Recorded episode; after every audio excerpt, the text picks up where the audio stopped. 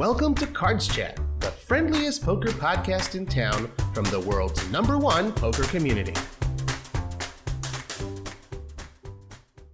Hey everyone, I'm your host, Robbie Strazynski. Thank you so much for joining us on episode number 123 of Cards Chat, the friendliest poker podcast in town. Today's guest holds a special place in poker lore, having racked up the most cashes in the history of live ranking tournament poker. As of this interview being recorded, that stands at over 625 cashes, according to the Hendon Mob. And of course, we're talking about Miami John Cernuto. On today, on today's show, we will take a tour through his illustrious poker career, and we'll also get to learn about him and his life away from the felt. John, welcome to the Cards Chat podcast. Hey, thanks for having me on. I just have uh, one thing to ask you. Why am I number 123? Why wasn't I sooner? that's that's an excellent because we just got to the Jays. Now we could got to John. Ah. There you go. an excellent. You, you, made me think of a funny story about the Jays because sure. one time I'm playing a WPT LA Classic event, ten thousand buy-in, mm-hmm. and on day two, I'm going to my table, and there's a seat open, but my table's down a little further, and John Juanda's sitting at the table, and he said, you're probably over here. I said, No, I'm down the way. And he said, No, you're probably here because they have us listed in alphabetical order as my first name. so there's Johnny Chan, Johnny World, John Juanda, John Esposito. I said, Well, sorry to disappoint you guys, but I'm not here. Right. They put me in the M's. Oh, with Michael with Miami John. so I got to play with like the Mikes, which were much better than the Johns. That's right. and they objected so vehemently that after the first break, first two hours we played, they redrew everybody. It was pretty funny. Hilarious. They were That's, all pissed off. That's I kind of like the Mikes. How long ago was this? Well, before Matt Savage took over at the LA. Got it. Okay. The tournament director, her name was Sherry, and that's what she did that day. And it just everybody went crazy. Wow, goodness. Not too many remember that story, but uh, and, yeah, I'm and, glad I got moved. That's good. And Matt is, uh, you know, one of our very avid listeners. He listens to all the shows. So Matt, I hope you enjoyed uh, that one. That one. Um, so you know, you have over 625 results, and you know, we could do this entire show just based on me asking questions that revolve around those results. We're not going to do that. Don't worry. But you know, obviously, some questions will come from there. I wanted to start with something a little different, though. Um, it's sort of said, it's kind of known that even elite poker players cash in only about 20% of maybe 15 to 20% of the tournaments they play. Is that something that sort of has held true for you over the years? Yeah, I guess if you average it out, I'd say that's about correct. I had years where I was, uh, if I played seven tournaments, I cashed three times. It wow. was like three out of seven. Amazing. And then I had years where, you know, not so productive, where you know, maybe one out of six was a catch, you know. Right. And then if you go where you don't finish top three, you know, you're struggling then, you know, you start coming in sixth, seventh, eighth, ninth. I mean, it's good that you cash, but you know, you're not getting to the top. So right. every year was different. Uh, and um, I also played a lot of cash games during the uh, during the 1990s and the early 2000s. So that mm-hmm. that kind of was my bread and butter back okay. in those days.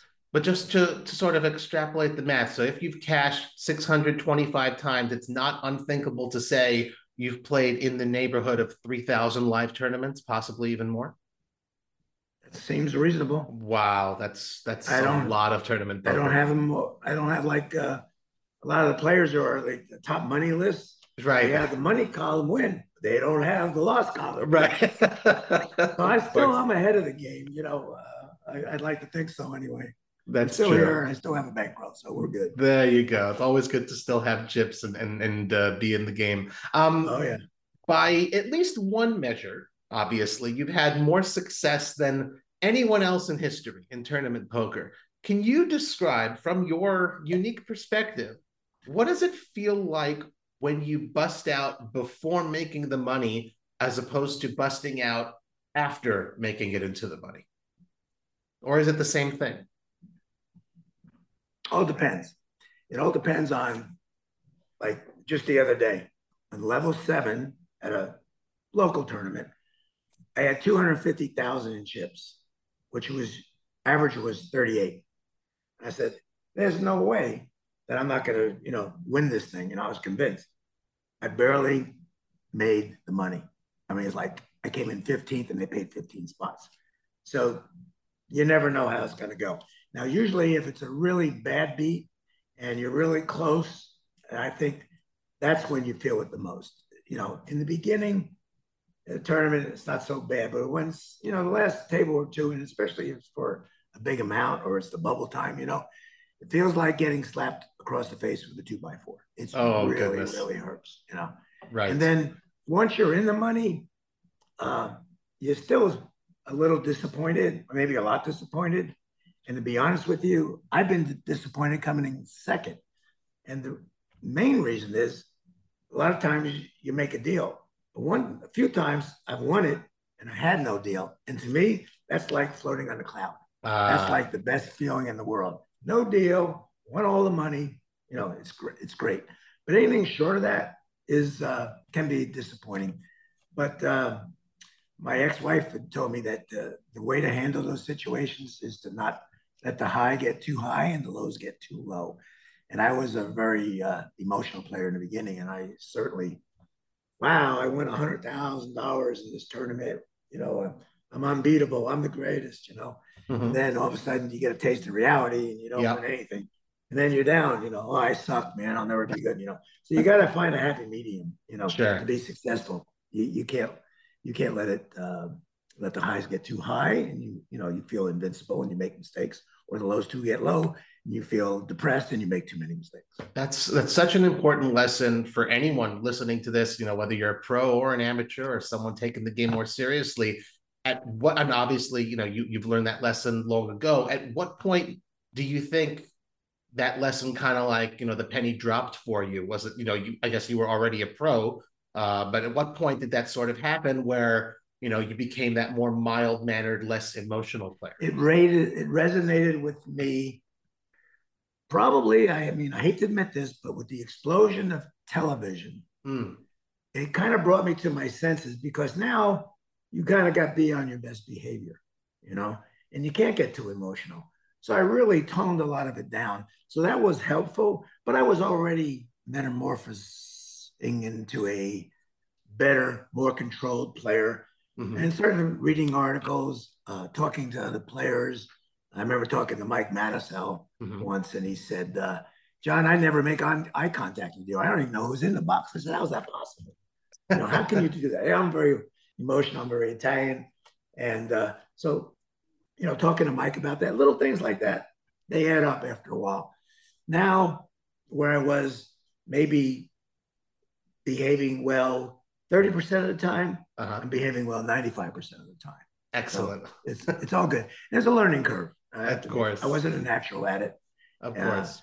You know, like if I could give you a couple of examples of two of the men I respect the most would be Ted Forrest and Erik Seidel.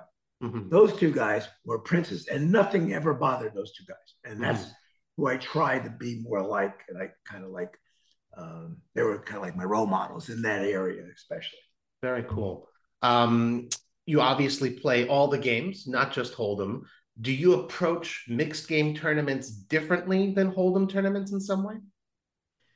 Uh, I actually approach them the same because to me, it's not about mixed game versus Hold'em, if that's what you're talking about. Yeah. But the difference is limit poker versus no limit poker. That's right. That's when I approach it a little bit differently. So um, the night before, no limit. If it's a substantial buy-in, I'll go over my notes. Mm-hmm. I'll try to read, uh, see a blog, anything that will get me focused towards the game. Mm-hmm. And uh, but going over my notes and uh, talking it over with friends, you know, did I do something wrong here? You know, a little bit of a learning curve. I review all that stuff, you know, the night before. Uh, on the daily tournaments that I play almost, you know, five, six, seven times a week. Not so much. Mm-hmm. But uh, to me, there there are some factors uh, between the, the, the two conditions, and one is uh, game knowledge. Mm-hmm. You have to have a good knowledge of the game to be able to play it right. You know, so whether it's limit hold'em, no limit hold'em, you have to have this you know this kind of knowledge and uh, game selection. Now we don't have uh, in a tournament to be able to select our tables. It's already our our customers are already sure. there. So no limit requires uh, a quicker adaptation of who you're playing against, what they're like.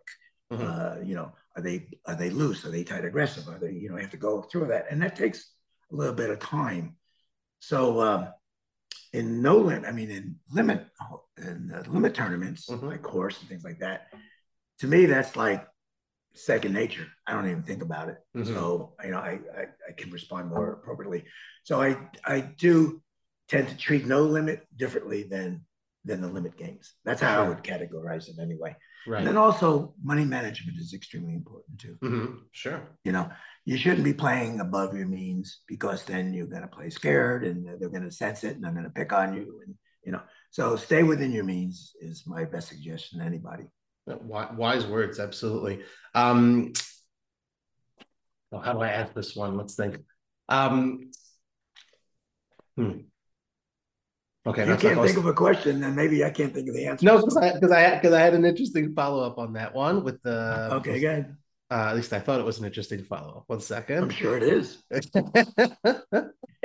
Uh, I'm ah, 79. Yes. Okay. You need to help me in this interview, not the other way. Around. I got it. I got it. So yeah, just, you had said that you do prepare uh, before a tournament. Poker has evolved obviously over many years. So has the study of poker. At what point you know, or was it right from the beginning that you felt, okay, I need to study, I need to prepare, as opposed to just sort of, I know how to play, I know my game, I'll go by feel? Like, at what point did you sort of flip that switch and realize, okay, I need to keep working on my game continuously? Yeah, that's a very easy answer, to question answer. When you go broke. Oh, wow. Okay. Yeah. So I started uh, as a fired air traffic controller. Mm-hmm. So I was basically a government employee. Right. And the only game experience that I had was home games. Yeah. So I came to Vegas figuring, you know, I'm pretty damn good at home, you know. So I got this mentality that, you know, this is going to be a piece of cake. I'm just going to become be a professional poker player. Yep. That was my dream. Even during the strike, I didn't, at the time, I didn't care about the job. I do now, but uh, back then I said, you know, screw it. If I lose my job, I'm going to Vegas. That's the way I felt about it. Mm-hmm. So I go out there, and there are people that have read Super System and the and David Sklansky and things like that, and I'm just thrown in with the sharks, you know. So I think I'm I'm you know pretty cool player, and I know what's going on, but yet I don't know Jack. Mm-hmm. You know, you know to me, nine deuce suited is a reasonable hand to play. Sure. I played it. uh, most of the it was limit hold'em was the main game back then. Mm-hmm. Um, we didn't have card player back then the way we do now. There was right. a card player. There was uh, June Fields was mm-hmm. the uh, owner of the magazine, mm-hmm. but it wasn't filled with a whole bunch of knowledge and strategy like you know Barry Shulman and Linda Johnson brought that into card player. Mm-hmm. So I didn't have any really materials, um, you know, to read, but so I had friends that would mm-hmm. say, well, John, you you could play a pair of nines with by three betting. And it never really occurred to me, you know. So, you know, I would try it, you know, even I tried it with deuces, you know. Right. And sometimes they worked and sometimes it didn't. So mm-hmm. I think they were my friends. You know, you know, poker players, they could be setting you up. so uh, but anyway, that's what I call the school of hard knocks. So I was knocked around for two and a half years. Mm-hmm. And believe it or not, even as an amateur, the exact pay I made playing poker was the same as air traffic controller. Wow. I know. I couldn't believe it. Well, back then we didn't get paid that much. Oh, because air, air, traffic controllers are very highly paid. Yeah, they're making 150000 yeah. a year. Back then, my high was about 35000 Okay, well, the, that, that wasn't horrible for back then, I guess. Yeah, exactly. exactly. At, at what point did you consider yourself to be a true professional poker player? I mean, obviously, it's what you did for a living, but at what point did you say, okay, I'm good at this. This is how I'm going to continue and make you know my living for the rest of my life. Sure. Um, so getting back to the first question, mm-hmm. when I got busted mm. after two good years, and then within six months, running bad, playing bad, whatever, I hardly made any money. my bankroll didn't hold up and I was out of funds. So at that time, I went back and I said, I'm done with this.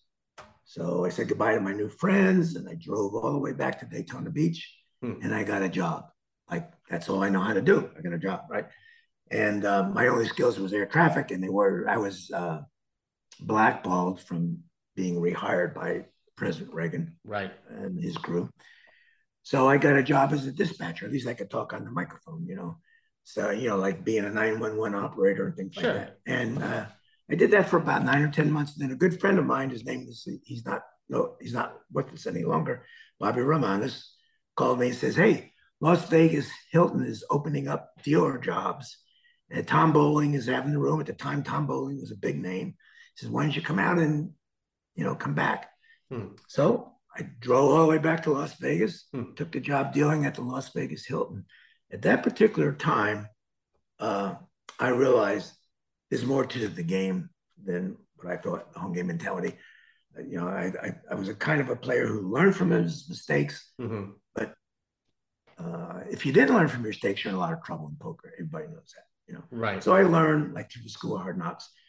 At that time, playing poker again as a dealer, and you know, when you get off, you play a couple hours and stuff like that. I realized if I'm going to make money at this game, why would I give all my tips away to all these other players? I got to take the game more serious. So mm-hmm. I just did. So I uh, there was a little more more material back in those days. Mm-hmm. I read the Super System, which you know was very helpful. Thank you, Doyle and Chip. Um, the um, after about three months of dealing, I said I want to be a proposition player. A proposition player is the house pays you, it's not a good job, by the way. It's like it was decent. I forget how much per hour it was, maybe 25, 30 bucks an hour. So it's better than dealer pay. Right. But you had to play your own money. They didn't, you know, you, I wasn't a shell. Sure. Sure. So I'd get in to the worst games. Right. When the game got good, I have to get out. Right. You know, for the customer. So didn't like that part too much. Uh, but I was forced to play Razz, which I knew a little bit about from my days at Stardust. So I played Razz, And then they wanted me to uh, prop uh, 1530, seven card stud eight or better which is my first bracelet, right? And I mm-hmm. said, I tried. I says, I don't like this game. Man. I don't even understand it. I'm just putting my money. So I quit because of that. Wow. So fast forward maybe a month or two later after I had quit. Well, actually, I didn't quit then. I, I kept on. Uh-huh. But there was a tournament called the Amarillo Super Bowl of Poker, Amarillo sure. Slim, mm-hmm. at Caesar's Palace. I went wire to wire in a sediment. $48,000 was a monster win back in those days. And that's when I really started to take the game more serious and more professional. Hmm. Uh, I played well. I got lucky when I had to. I think I lost one pot the whole day. It was just one of those days. You know? Wow. Just, uh, the sun and the moon were on my side. What can I tell you? And I'd say that's when I I realized I was never a professional at all during the first three years. I really uh-huh. wasn't. You know, uh, the uh, School of Hard Knocks, the learning experience. You know, we didn't have internet back then, so you have guys playing thousands and thousands, millions of hands. They can get in one year, five years of my type of experience. Sure, they get it like that, and they mm-hmm. become much better than I could ever be. You know, wow. so that's when I started mm-hmm. reading more, uh, learning more. It just was a, learning curve that I just always improved to this day. I right. Still, have room for improvement. So and anybody a, thinks they know it all, they're crazy. and that's someone with decades of experience talking. So I want to ask Absolutely. you about that specifically about the the learning aspect.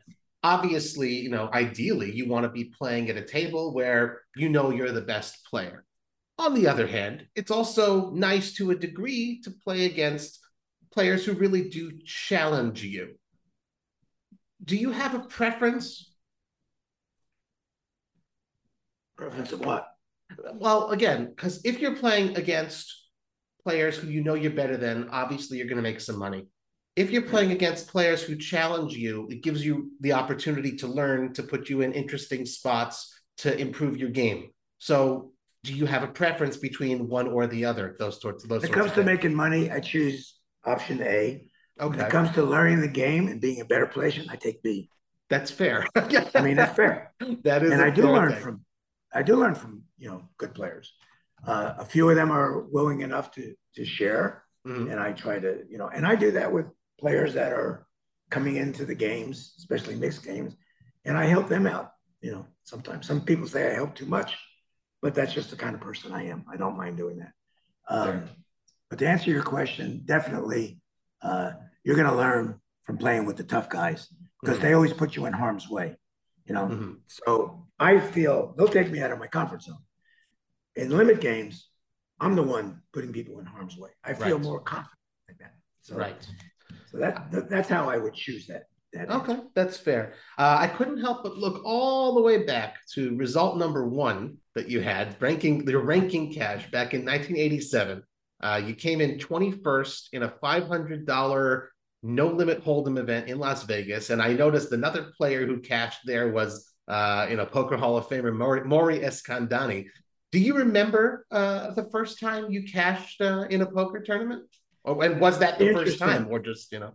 You bring this up because uh, I was just did an interview for a Spanish magazine. Oh. Asked me the exact same question. Oh, no I'll kidding. Give you, I'll give you the exact same answer. Okay. Hell bien. no, I don't remember anything about that because it wasn't my first. Hello. Okay. I played tournaments back in 1983, 84, 85, 86. None of those are recorded anywhere. Mm-hmm. You know, so I, I, played at the Las Vegas Hilton. I played at the Stratosphere, which was called Vegas World back then. I played at the Golden Nugget. I mean, some of them are recorded, but you know, I played a lot of turns. I played at the Stardust. I played in a promotion one time that lasted for nine months. Nine months. Wow. We, we played two tournaments a day, six days a week. Can you imagine that? No, I can't. You know, that's That's not on the records. There's right. No way. So I remember my first tournament was 1983.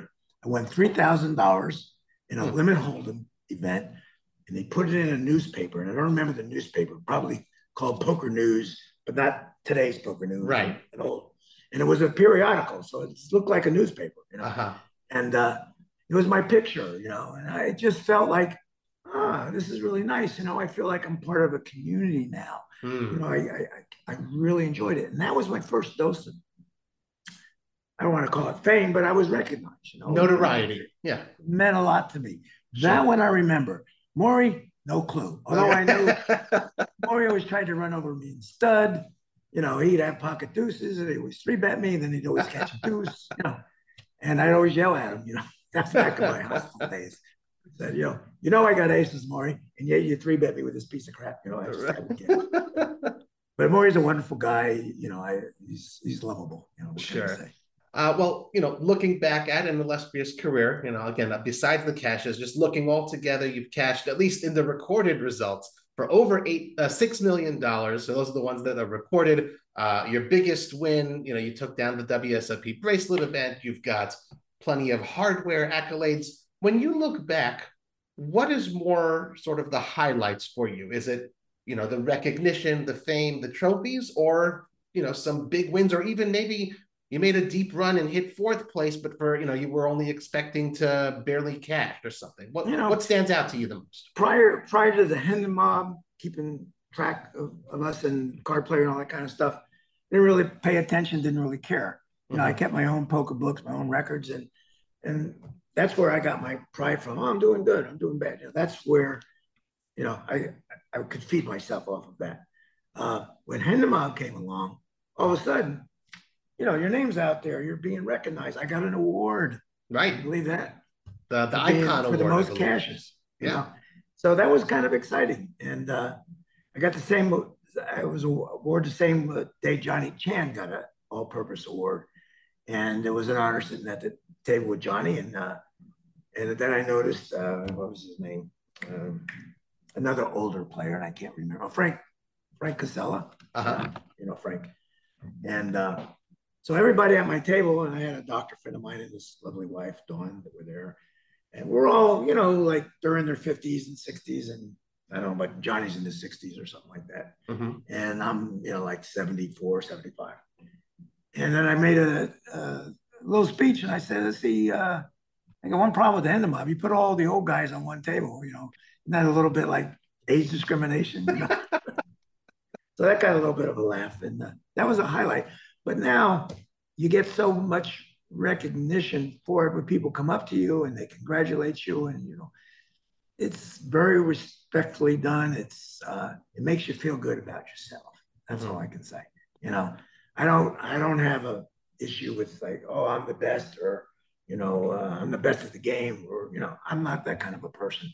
But it's nice to be recognized, you know, without you tooting your own, sure. tooting your own flag or tooting your own horn. Sure. You know, it's it's pretty cool. Well, over the course uh, of a tournament, uh, you know, you often have to change gears. So we'll switch gears a little bit with this question. Uh, if you're just listening, folks, you don't see that over John's right shoulder, he's got a couple bottles of wine, which makes me want to ask, what do you do to decompress? How do you have fun when you're not playing, John?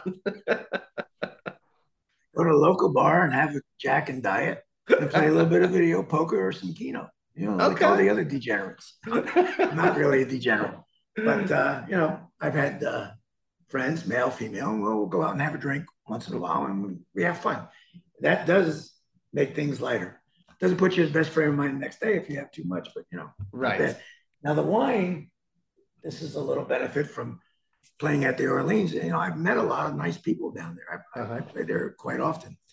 And uh, there's a wine distributor there. His name is Steve. And I won't give his last name. He might get mad at me. I don't know. Sure. But he always gives me a box of wine whenever I need it, you know. Oh, that's and so nice. charge me a thing. So thank you, Steve. So there's a lot of other benefits to poker. You meet a lot of nice people and a lot of, you know, and uh, Steve's a wonderful guy. I'm glad I got to meet him. He's just one of a list of a hundred that I could say that I met. And I'm just so fortunate and grateful that I met all these people. That's really beautiful. good people involved. That's beautiful. I love hearing it. Um, Few shady ones along the way, but we'll talk about it. I'm, I'm sure. Uh, well, obviously, another uh, legend. We, we, you know, folks, we are recording. You know, you're going to hear this about a month after we record, but we're we happen to be recording uh, the day after uh, you know Doyle Doyle Brunson uh, passed away. So I did have a a Doyle question for you. Now, he said, John, back in, you know, many times back in the day, the WSOP was the best time of the year with the juiciest cash games. And obviously, there's plenty of side action during the big tournaments, uh, you know, during the summer these days as well. But he said that, you know, back in the day, because the cash games were so good, he didn't play in as many tournaments. How do you approach cash games in general? Because obviously you're known for your tournament prowess. So, what is your approach to cash games, and does that matter whether it's WSOP time or a different time of the year? All right. Let me speak about that time. At, or I came in on the very kind of like the tail end of it when I first started. Mm-hmm. So uh, Doyle obviously was a very recognizable person, and uh, the, the game selection that they had at the Horseshoe and the Dunes, you know, where uh, Doyle played uh, with Chip and Johnny Moss and all those great old older players, um, was uh, just a different era. Mm-hmm. And they had bankroll back then. When I came to town, you know, I, I had my retirement pay. That's all I uh-huh. I didn't have that kind of money. That's number one. Number two, can you imagine the likes of Chip and Doyle with the game knowledge and the game selection and the smart money that they had against the type of players that came in town to play recreationally with big money? You had drug dealers, you had bookies galore, and they were just like good old boys and they would just throw their money around, you know, kind of like got a hunch, bet a bunch type people, you know. so Doyle and Chip and then just ate those guys alive, you know. Right. I mean, it was I wasn't there to observe it all, but you know, I think had I been there at that time with Bankroll like that, I probably would have gone down the same path as Doyle. Huh. However, I didn't. So what I did was get really interested in tournaments. To me, uh, Mike Sika used to have a saying about tournaments: Tooth, a toothpick to make a lumber yard. Hmm. So in other words, a small investment to, to get a, a lumber yard to get right. A, get a big bankroll. So that's the avenue I took. As my bankroll grew, I also played tournaments. I played in the top games for two decades. Not as high as the Chip Doyle. You know, they were like two levels above me in, in terms of uh, the blinds, let's put it that way. The cash games, right. I was, my average game was two four hundred, three six hundred with a kill, things like that. That's what I did for like almost 20 years mm-hmm. and did fairly well at it. But the competition, the passion of a tournament was no match for side game. So I took that path. So when I did get to have a decent bankroll that I could actually do both, I did both, and I mm-hmm. did both fairly well. Nice, very cool. Yeah. Well, uh, you know, you're obviously pretty well known. We've talked about your extensive resume, and I imagine that because of that, and you said, you know, it's nice to get recognized and people come up to you polite when they're playing with you in a tournament. Kind of by definition, that's that you know that kind of puts a target on your back. When you notice that happening, does that make it easier for you to play or more difficult and more distracting for you to play? Well, number one, I'm not Phil Hellmuth.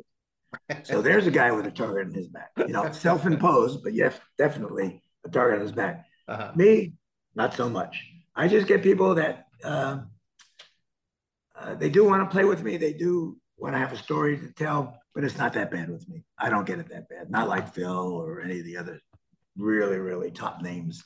I'll tell you another person who's not, uh, well, he's a professional poker player, and that's James Woods, the actor. Uh-huh. He says, and he's worse than Hellmuth.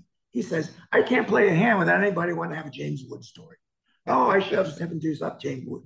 James Wood, you know what? You know, it says it's constant, John. You know, and James and I became very, very close friends over the years, and uh, you know, we've helped each other in life and poker, and uh, he's a really great guy. And glad I got to know him you know, that's wonderful. Poker. Well, that's good. But uh, yeah, I don't get a lot of that. I get it sometimes, but it's not enough to make a difference. Okay, that's fair. Um, well, one thing, you know, it's it's known again through a poker tournament, and you know, Doyle said also at some point, I'm not playing the main event anymore. It's just you know, so many days straight and so many hours. Stamina is so critical when playing in a tournament, whether it's multi days or single days or something like that. I agree. Someone that's why I quit playing the main event myself. It's been okay now. Okay. So and I did, I know that at 8:30 on day one at night, so we've been playing for eight hours, I gave my chips away. I was too tired to go mm-hmm. on. And you know, I do have a lot of stamina. I play right. day after day after day and tournament after tournament, you know, no problem. But I can't go 10 days after I've already had 40 days of WSOP right. around the town of Las Vegas poker day. You know, day after day, tournament after tournament, cash games in between. You know, that's a lot of stamina. I'm lucky to have that kind of energy, but I can't do it, do a main event, spotting everybody 40 days of, you know, exhausting type play. And that's fair. And, and, you know, but like you say, though, and again, it's just, it's astonishing and just so impressive and inspiring. You say you're lucky to have that energy, but, you know, folks like me in our 40s, you know, folks in their 30s, 20s, even 60s are like, and you look at you and you're like, wow, how does he do it day in and day out and playing? I mean, you know, just recently I saw you win a tournament. It was whatever, three o'clock in the morning or something after having oh, started it too. I mean, that, you know, are there things that you do, sort of like mindfulness or watching your health? Are there things that you do? Any tips you could advise for people, you know, who will someday get to your age to hopefully have the type of stamina you Yeah, well, health is number one. You can't, you know, I just came from the gym. Uh-huh. All right. Saturday night I work out there. That's Bumped great. into an old guy, and the guy said, I make old age look good on his shirt. I said, Hey, buddy, how old are you? And he goes, 91. And he said, I got a six pack. Wow. But I was impressed. That's the kind of mentality that you need. You need to uh, you need to exercise. You need to keep your mind healthy. Uh, shouldn't drink as much as I do, but you know, I mean, I'm not a drunk or anything like that. But I know I socialize a lot. I have sure, fun. sure. Uh, so that kind of advice is always good. Exercise is key. You know, the best medicine in the world isn't what the doctor prescribes you; it's diet and exercise. Mm-hmm. So that's what keeps me going at 79. I hope I make it to 89 like Doyle did, and then add the money that that man had. You know, speaking of Doyle, I wanted to tell you one story. Sure. I admired most about Doyle was his spirit, his his willing to gamble, to mix it up. You know, I'm in a game not a good game. I'm playing Tommy Fisher and Billy Baxter three way, three and 600. We're at the uh, Bellagio, I think. So Doyle's sitting there talking golf stories to Tommy Fisher. He's sit behind him. So I think, uh, yeah, uh, Billy had the button. Mm-hmm. He raised. What what game are you playing? I'm sorry, Badugi. Badugi, Badugi okay. is four different suits. Mm-hmm. The lowest hand wins. So Triple the draw, nuts right. is ace, deuce, three, four, rainbow, and you got three shots to make it. You know, yep. that's what we tell all the suckers. Oh, it's an easy game. All you got to do is make one, two, three, four. You know, but we don't tell them about the decisions they got to make along the way. Sure. so anyway, I three bet, and Tommy Fisher folds, and Doyle says, "Excuse me, you guys care if I play that hand?" He's playing Tommy Fisher's throwaway cards. Tommy Fisher was a really good player, and you know he wasn't. He was smart money, you know. So, but and quite the golfer. So Billy Baxter's sitting there with almost the nuts. He's got ace deuce three, and he says, "No, Doyle, I don't care. Come on in." Uh-huh. Doyle plays his own money, makes the call, and then uh, we do a, a little more raising on the on the first draw. And by the second draw, Billy still got one, two, three, and I got like ace deuce four six Badugi. So wow, basically nuts. That's a lot. yeah. Finally, we get rid of Doyle. Gosh. Doyle's still drawn too, but uh, you got to admire you know, the guy that's spirit there. So he's, not a nit. Not not afraid to to give some action. No, not afraid to it. mix it up. I love it. Rest in peace. Rest in peace. Um, you know, obviously you've been around for you know well before the moneymaker area, and you witnessed that moment that live poker kind of changed forever because of so many online qualifiers and so many hmm. thousands of you know the, those online kids who came into the game all of a sudden. What's right. your relationship with online poker over the last 20 years? Well, before Black Friday, it was great. You know, the games were good. I got on. I uh, never really did that well. I mean, I did cash a little bit, like on the Poker Stars, Sunday Millions. I, I played those things, but never. Mm-hmm. I got pretty far one time, and then I had a computer glitch, and I lost all my chips uh-huh. by the computer putting me all in when I didn't do anything. It was it was doing it all by itself. Oh boy! So maybe one of those kids figured a way to to get me all in. Uh, and the guy that was slow playing, I didn't even know he was in the hand. He had two aces, and I had ace king, and I was busted. anyway, back in those days, the uh, the kids were all into uh, GTO, I believe it's called. Game yeah, Theory. Game Theory Optimal, sure. And, you know, they're really smart, very mathematically skilled. I wasn't. Okay. I'll be honest with you. I wasn't. So it's been a learning curve for me, and I'm still not as sharp as a lot of them are about things like that. But, um, you know, I hold my own. I uh, get in those kind of games, and I do fairly well in them. You know, I might not be the brightest tool in the shed, but or the sharpest tool in the shed. Sure. But uh, I, I hold my own. Good. So getting back to your question, I got off track a little bit. What no problem. Question? About about online because I know that um, even when the pandemic began, there was sort of like this fun, you know, friendly home game on on PokerStars.net that you know I even got to compete against you a little yes. bit. Do you? Right. I mean, you're in Nevada. Do you play on on WSOP.com and mix it up a little bit, or you know? You, yes, I, I do. Not uh, not too often. Uh, not crazy about online poker because of all the scandals that have you know come up, and mm-hmm. I feel like there's uh, there's an issue with that, you know. Mm-hmm. And it doesn't even have to be uh, cheating. I mean, people just uh, they share information. I mean, that's yeah. a form of it, you know, and that puts you at a big disadvantage, you know. And I don't mm-hmm. do that, you know. And so, just like it, uh, it just leaves a bad taste in my mouth. You know? Sure, so I'm not, not crazy about it, but do I do it? Sure. Okay. But I do it a lot. No. Right.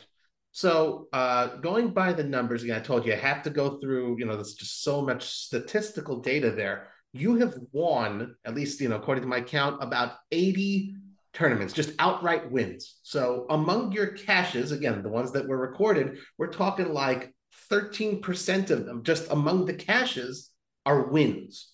So like that, that's pretty darn you know, amazing. Also, so I'm wondering if once you make it into the money do you do something? Do you switch gears, or I mean, do you always play to win or to ladder up? Are there any perhaps tips that you can give us folks who are just sometimes barely squeaking in? Oh, you make yeah. it into the winner's circle very often. No special tips, but uh, I say all of the above, of course, that you just mentioned. Mm-hmm. Uh, my biggest thing that at least lately that I, I pay a lot of attention to is adjusting to the structure. You got bad structures, not so good structures, and really good structures, you know. Mm-hmm. So if I have the time and the, the patience, I'll approach it a little differently. If I don't have the time, I'll conserve whatever chips if I'm a short stack or even a medium stack or even a big stack. Mm-hmm.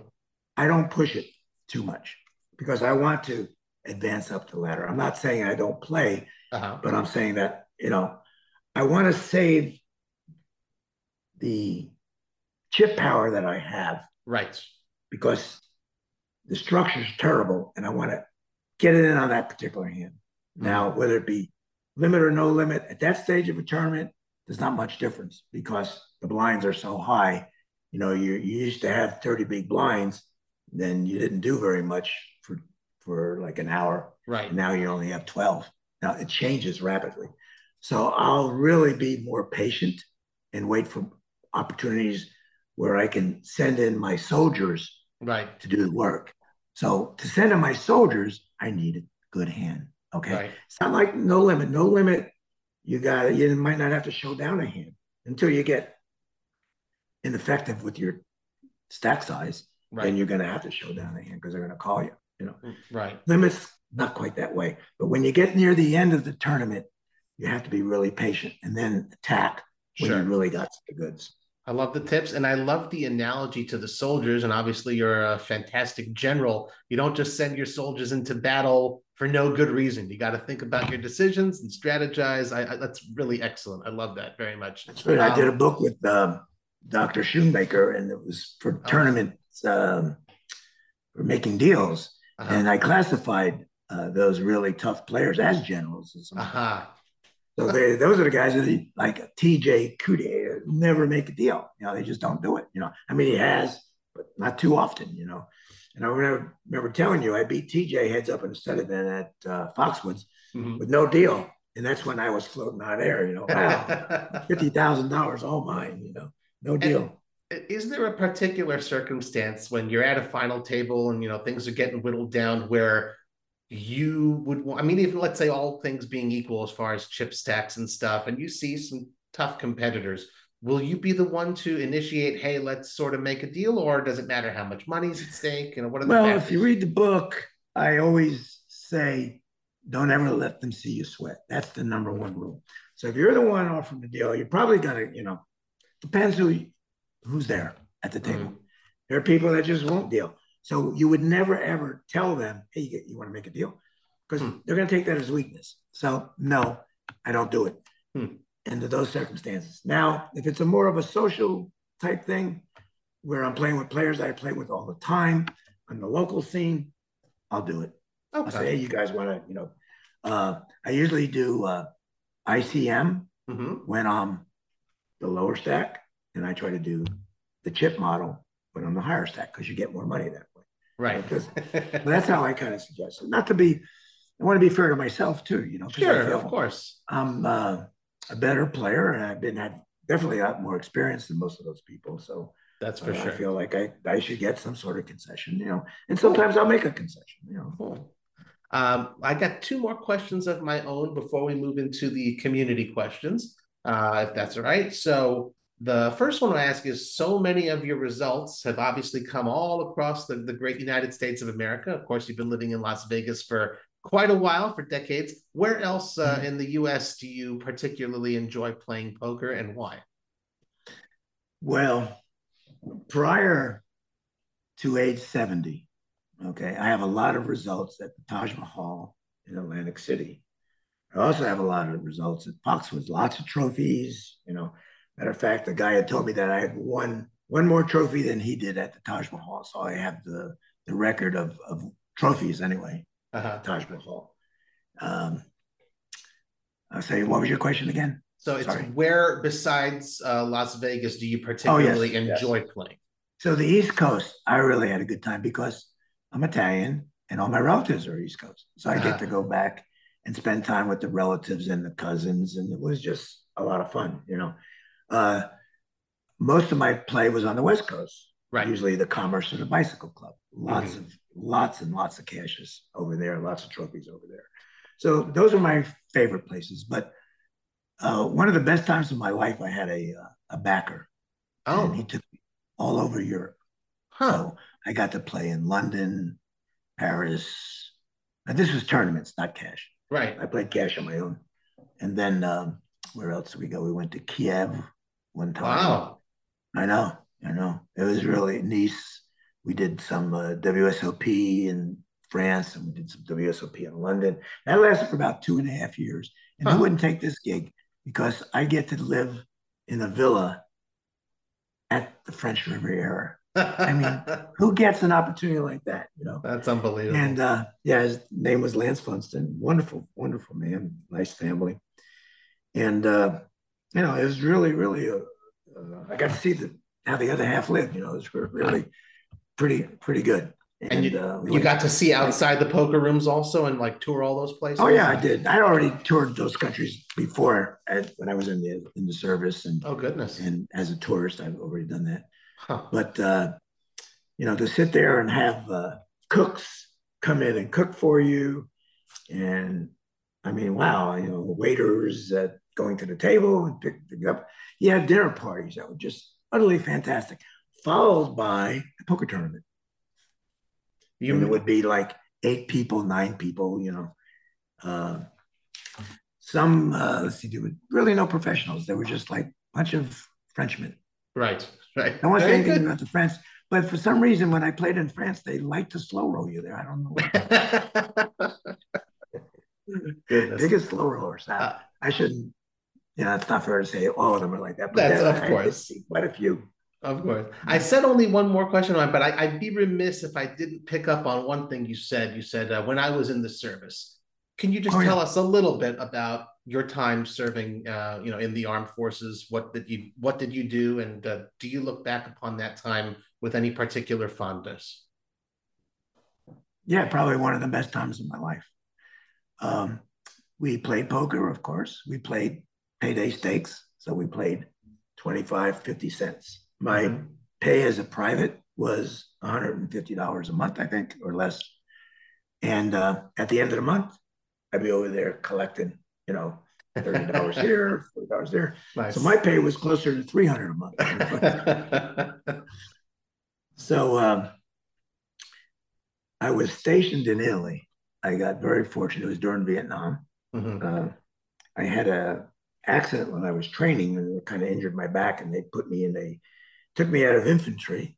Thank God I probably wouldn't be here talking to you if I went to Vietnam in the infantry. And they put me in a different MOS. It was called the communications. So I worked in the communications center.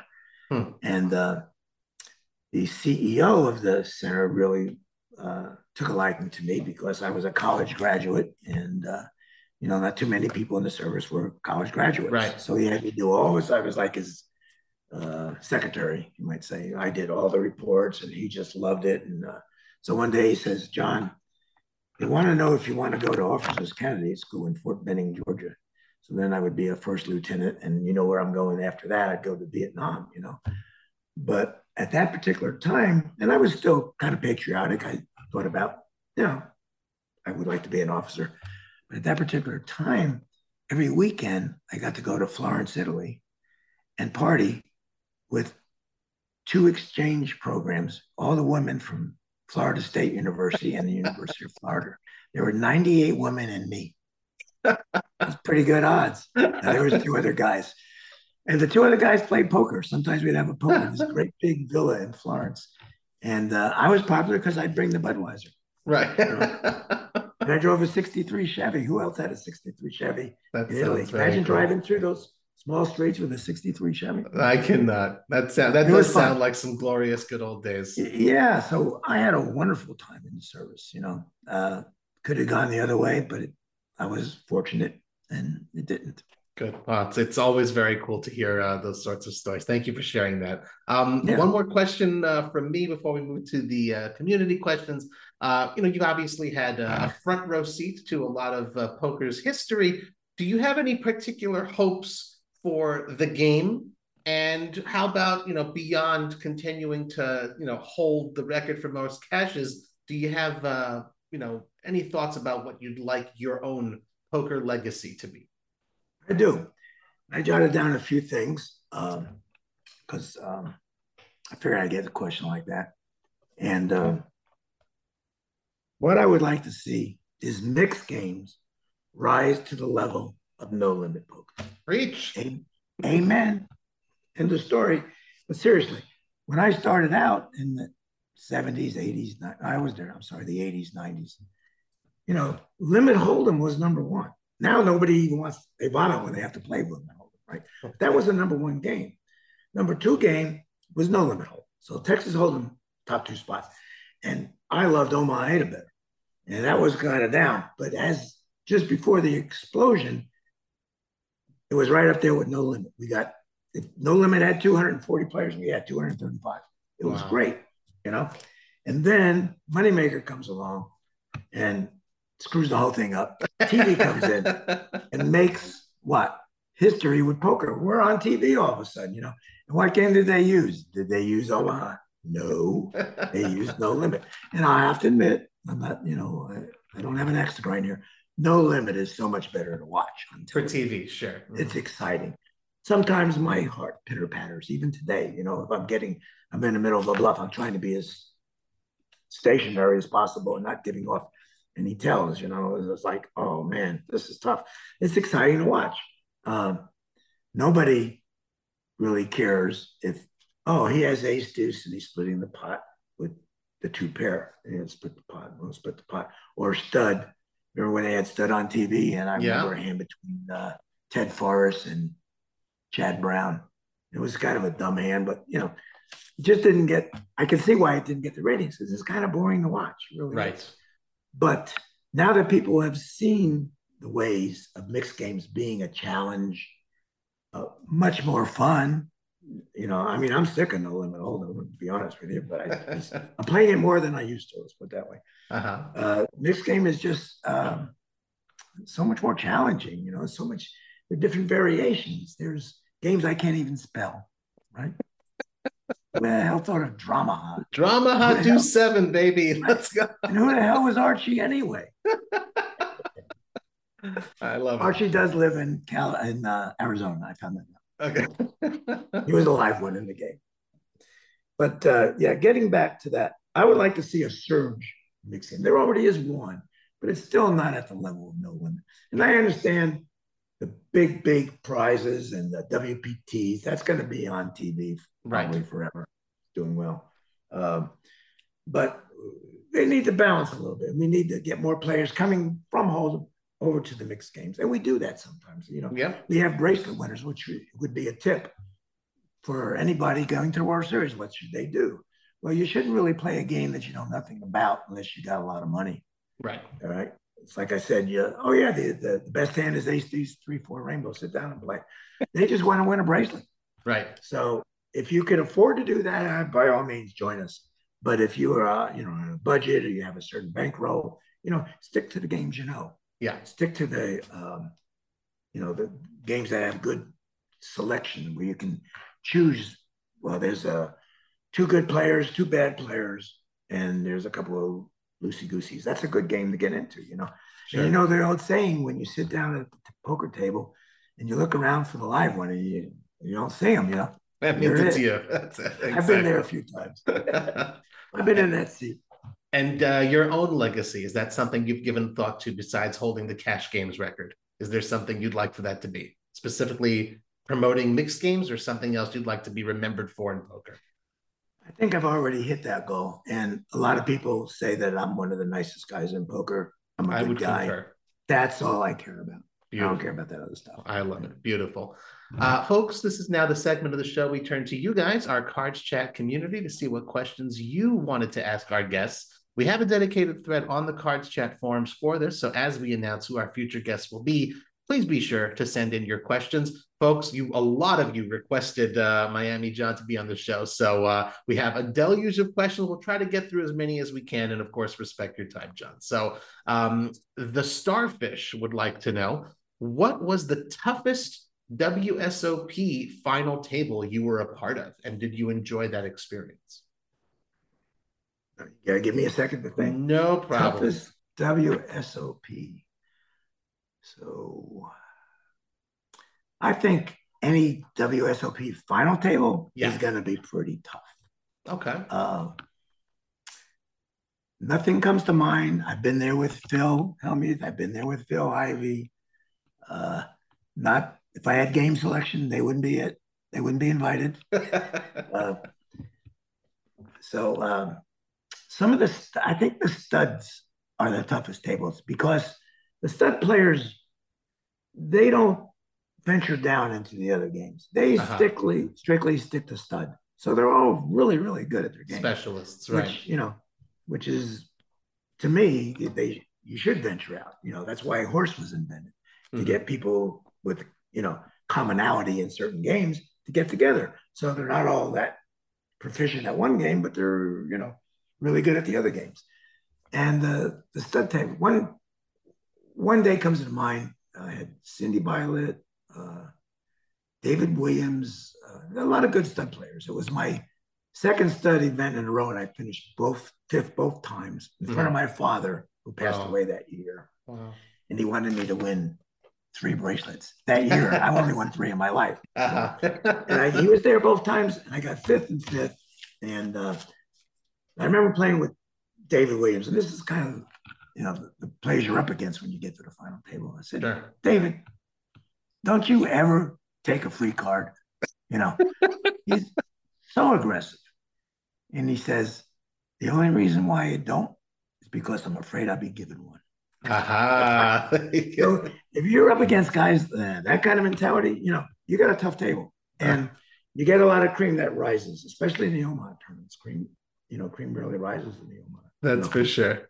Um, horses. Yeah, sure. Uh, Neptunus888 has this question for you, John. How do you deal with tilt after taking a tough beat on the bubble? Go have a drink. That's fair. Uh, the old John would have probably ranted and raved, mm-hmm. been pissed off, and would have, you know, carried it for a week. The new John says, most of the time, nice hand, and walks away. Now, how I acquired that, we've already talked about how I've gotten to that point. Mm-hmm. So there's two different types of my career, two different people. The, the, first John who came over wasn't that sophisticated in poker, was an emotional wreck as far as you know getting angry and stuff like that. Mm-hmm. And through the tutoring of friends and books and just self-help stuff, uh, meditation, I was able to tone it down quite a bit. Mm-hmm. So I'm proud of myself who I am now. Uh, am I perfect? Nope. No. Who is, right? Uh, Love Poker has a question for you like this. Um, have you ever played against Stu Ungar? And if so, was his hand reading ability as legendary as the people say that it was? It was spectacular. Hmm. He was that freaking good. Okay. Now we played some cash games. Now I got in. Uh, he we played. Uh, he came down to our level, seventy five, one fifty, one in two hundred. Omaha hit better, and he wasn't that good of an Omaha player, but he learned very mm-hmm. very quickly, and it was limit. You know, um, one time he made the nut flush on the river, and he check raised in a four handed hand. There are four people in the hand. And I said, Stewie, I would always bet because I'm afraid I'm not going to get anybody to bet for me. He right. got the bet. He got the check raised. He not only got one, he got two callers. All right. That's how clever the guy was. And, you know, to his, uh, to put a feather in his cap. He really was very, very good. He went, Goodness. you know, downhill a little bit. One other time I played with Stewie, he was in a tournament, very first time I ever played with him. And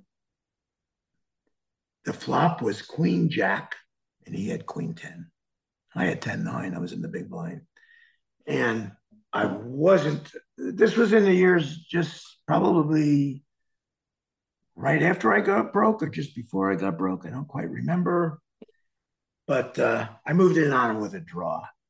Okay. Just something I wouldn't do now. So I had up and down 10 9.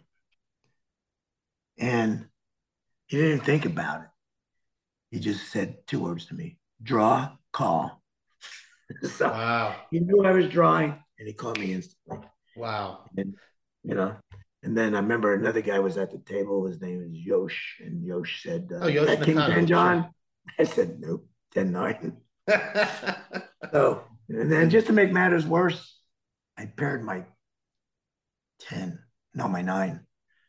I have to say like also, this, this happened to me. Like, I get to hear from a lot of poker players who play for so many. It just always astounds me your card recall, your hand recall. It's just, it's like you have a, you know, eidetic memory. Like you can put yourself right back there at that table Only, and see the cards. Yeah. And that's really important when you're learning poker because you have to be able to describe what happened. I have so right. I have a few students and they go on and on and on and then they change the story. But I thought you said you had this. Oh, I had that. Oh, no, I did. Yes, I don't have that problem. I always remember pretty Goodness. much everything. Now, what I don't remember when people come up to me and say, John, remember that hand eight years ago? I don't even know their face, much less the hand eight years ago. And they want to rub it in how I sucked out on their quads or whatever, you know, oh, uh, whatever. Um, but uh, I don't remember that well. But uh, yeah, particular hands and scenarios, I'm pretty good at. Okay. Um, Maddie Bumpo has sort of a, I guess, a strategy question. What is the most important concept to keep in mind for a player who's trying to switch from No Limit Hold'em to Omaha 8 or better? Same thing that we discussed before. It's two different conditions. It's not Hold'em to Omaha. It's no limit to limit. All right. So the, to me, the basic difference is in no limit poker, you don't have to show down a hand. In limit poker, you almost always have to show down your hand. So the, the switching over is pretty much have the goods when you come at when you come into the pot. If you don't have the goods when you come out of the pot, you know, um, you have to know your opponents and you have to be able to bluff. You have to sell some sort of a story. Right. If the story doesn't make any sense, don't try it in limit poker. You're only gonna, you know, get called. For sure. No limit's different. You can get away with with right. a lot more. So that's to me, that's the most important thing is to, not to think of Hold'em and Omaha, to think of no limit and limit.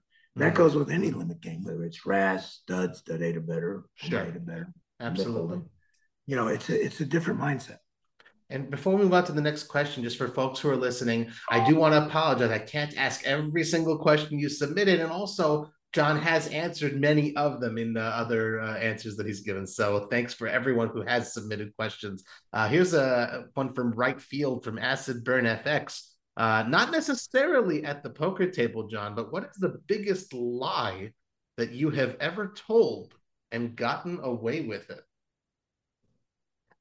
Why? if, you, if you'd like to, to pass on that one, we'll give you one pass.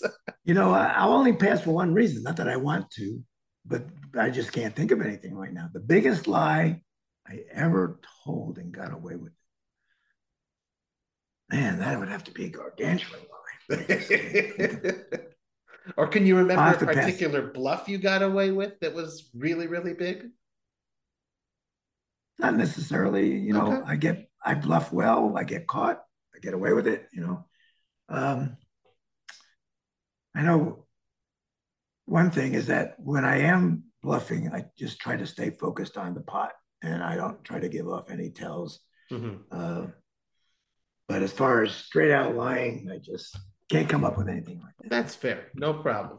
Um, here's an interesting one.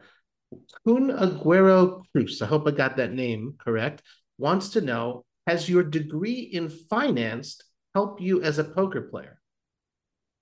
At all. Not at all. well, perhaps with bankroll management and something like that, or just really completely unrelated. Bankroll management to me is that's a life lesson and and common sense, you know. So uh, having uh, a degree in finance, you know, which I've never used, by the way. Mm-hmm. Uh, and I'm a terrible businessman, by the way. So, you know, thank God that, you know, I have my poker skills because if I had to make it on business, I don't think I would do very, very well. okay. Uh, Crystal. Uh-huh. Okay. Crystals has this one for you. Um, you know, obviously not rubbing anything in, but just matter of factly saying that you have not had a six figure cash in many years. Is that a goal of yours to get back to making more six figure cashes? Yeah, I haven't played that many six-figure cashing type tournaments, mm-hmm. um, with the exception of the WSOP and a mm-hmm. few WPTs. And she's totally right. It's been a while. It nags on me. I, but I mean, there's been so many times that I've gotten right to the cusp of, you know, 13, 14th place and just one hand goes wrong, and that's all it takes. And there goes your six figure cash. Mm-hmm. This has been going on for quite some time. I'd say at least 12 years. Mm-hmm. And part of the reason, too, at the WSOP is the players, you know, they're not unskilled. They come from different areas of the country. Some of them are is dead money. You see more dead money, I think, in no limit, but you don't see it that much dead money in, in limit poker. I mean, there is, but not that much. Right. So you're always you're always up against a tougher field. But uh, I don't have any excuses. You know, like oh, I just ran bad, or you know, mm-hmm. or uh, they got lucky. You know, that just the usual standard things that happen to you along the way. Sure. Uh, so that's probably the reason. I really don't have any excuses for it, but uh, doesn't mean I'm not going to try, and I'll probably cash one this year. Okay. But I'm always trying. I hope so for you. That that would be really I remember, cool. I remember I was on the cusp of going to the top three in a big PLO eight or better, and Devilfish sucked out on me. Well, actually, I sucked out on him. well, he didn't raise the pot. We got it all in, set over set, but I had a flush draw, and I hit the flush on the turn. Nice. I don't know. Back then, you didn't show your cards right away. He says, "Well, I got a flush," and I showed. It. He says, "Oh, that, you put all that money in with a flush draw." I said, "No, I got a set of eights too." and the board paired quad queens for him. Oh, yeah. So things like that happen. You know? Right. So I'm 12th. He went all the way to second or third place on those chips. You know. Right. There you go. I remember another time I was uh, against Max Pescatori in a big horse event, and I I raised a stud eight or better, and I have aces, and he got it all in on Fifth Street. He was trying to represent a low, but he had pocket jacks. And I said, well, I got aces. He's great. You got aces. How's that possible? I said, Yeah, I do. I said, Well, don't worry. He, he catches a jack. Oh, gosh. I said, Don't worry, Max. I try to be positive. There's still two more aces in the deck, right? And I was totally right. And he got both of them. Goodness. Just wow. to rub it in. Exactly. Yeah. Um, let's so, let's do two more to end off. Is that all right? We'll do two more. Yeah, sure. Okay, cool. Uh, Chica Bonita says your son also plays poker. Have you ever participated in any tournaments together or played against each other? We do every year. We play the seven card stud WSOP. That's the only event he plays now. So he's not really a poker player. Uh, but I taught him stud. He likes the game, and that's the only thing he knows, the only thing he plays. And as a father, I felt I don't really want to make my kid come out to Vegas and become a professional gambler. Let him do other things, you know, let him find his own. So I just never, never pushed it and he never went any further than stud. Okay. And he got to play, you know, he got good experience. He's played against Ivey, he's played against uh, a lot of good stud players, you know, and uh, he just doesn't have a lot of exposure, you know, doesn't play that often. Once a year is just not enough. Once in a while, we'll go to the Commerce and we'll play the LA Classic and they'll have a, a, a championship event for Stutter. They used to anyway. Uh-huh. And uh, I remember he got uh, crippled by James Woods in a hand. And uh, James had the worst hand, of course. and my, my, son, my son just laughed and he, he said, made some reference to him as the family guy. And uh, I guess there's something where he picks up candy. Is I don't know. He said, "Oh, just a piece of candy." He's putting his chips in. Oh, a piece of candy, a piece of candy. Oh, kind of giving it to my son, but in a in a friendly way, of course. Right, of course. Uh, our last question comes to us from Nasty Bent Gorilla. That is the person's name. That's a very creative name. Um, and you know, you could take obviously take a moment to think about this one if you'd like. A, a nice question to end off on. Uh, obviously, you've uh, played poker, you know, most of your life what would you say is one of, if not the most important lessons that you've learned from all your years playing as far as how that's impacted the rest of your life? And you can take a moment to think about that. You talking about a life lesson or poker? A life lesson that you've learned from all of your years playing poker. I think we've already hit on it, and that's my emotions. mm-hmm. to keep control of your emotions. And uh, I noticed the new influx of players don't seem to have that kind of a problem. They seem to be pretty well grounded. Uh, you know, they know where they're going, they know what they're doing, you know, that type of thing. But uh, when I learned poker, uh, there are not a lot of good role models. I mean, I could tell you stories that you'd say, "What? You know, they did that." You know, yeah.